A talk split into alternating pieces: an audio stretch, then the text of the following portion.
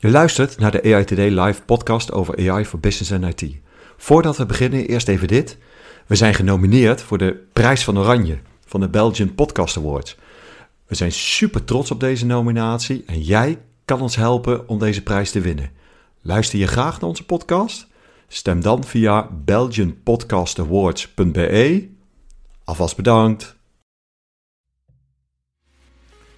Hey, welkom bij deze nieuwe korte aflevering over de actualiteit van AI. Je luistert naar AI Today Live. Mijn naam is Joop Snijder, CTO bij Agency.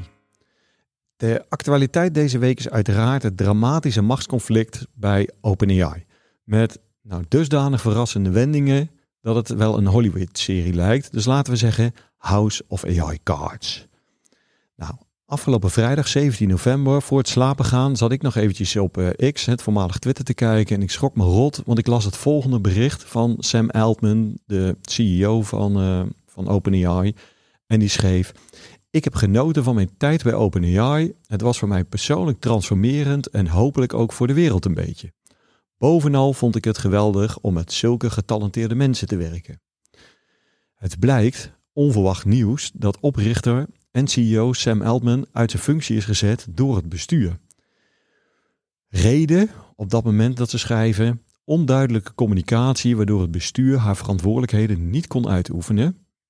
Nou, uiteraard een mokerslag voor Altman en ik denk ook voor de hele AI-sector, want ja, de charismatische Altman uh, geldt natuurlijk wel als boegbeeld van OpenAI.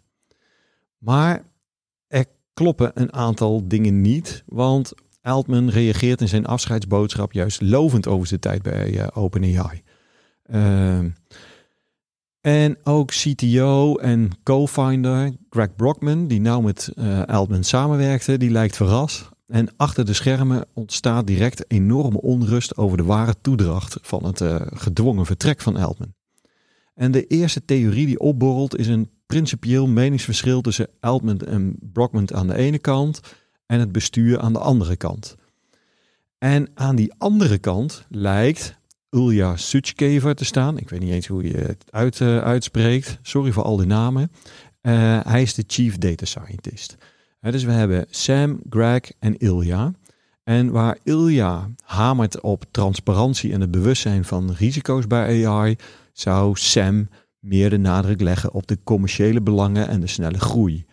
Denk aan de lucratieve deal van OpenAI met Microsoft en de pas aangekondigde custom GPT's tijdens de OpenAI Dev Days, die uiteindelijk met veel enthousiasme door de markt zijn ontvangen.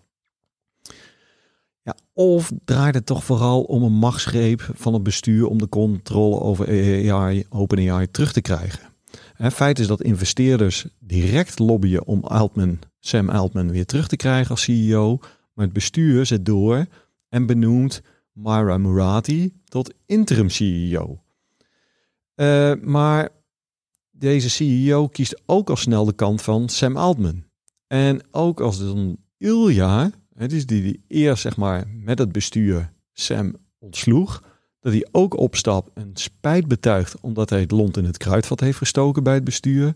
Nou, dan lijkt een paleisrevolutie wel onvermijdelijk. De ontwikkelingen gaan zo ontzettend snel en al heel snel uh, deelt een overgroot deel van de 700 OpenAI-medewerkers een noodkreet naar het bestuur met een open brief.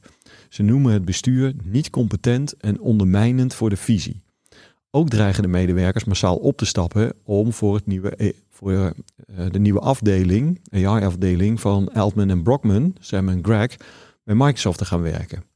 Want Microsoft heeft ze dan niet alleen een baan aangeboden, maar een volledige afdeling die de investering van Microsoft moet veiligstellen rondom ChatGPT en DALI 3.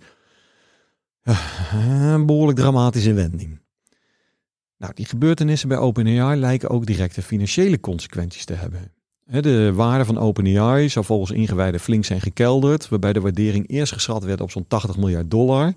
En Microsoft wint juist door uh, uh, en stijgt in, nieuwe waarde, of nou, stijgt flink in waarde, sorry.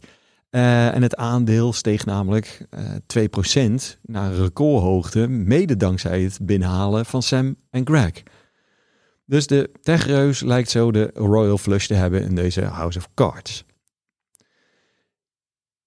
In de tussentijd maakt het bestuur door enorme druk een vlucht naar voren van OpenAI en stelt een nieuwe CEO uh, aan. En daarmee lijkt dan de rust wedergekeerd.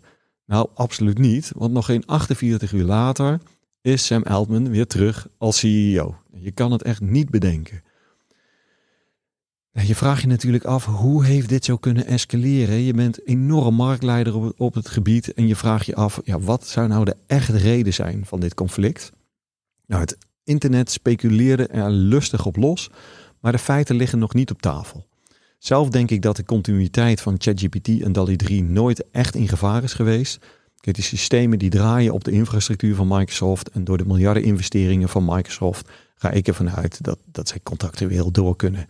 En daarnaast zullen deze investeringen en positie, zullen zij deze uh, investering en positie in de markt echt niet loslaten. Want het concurrentievoordeel is enorm.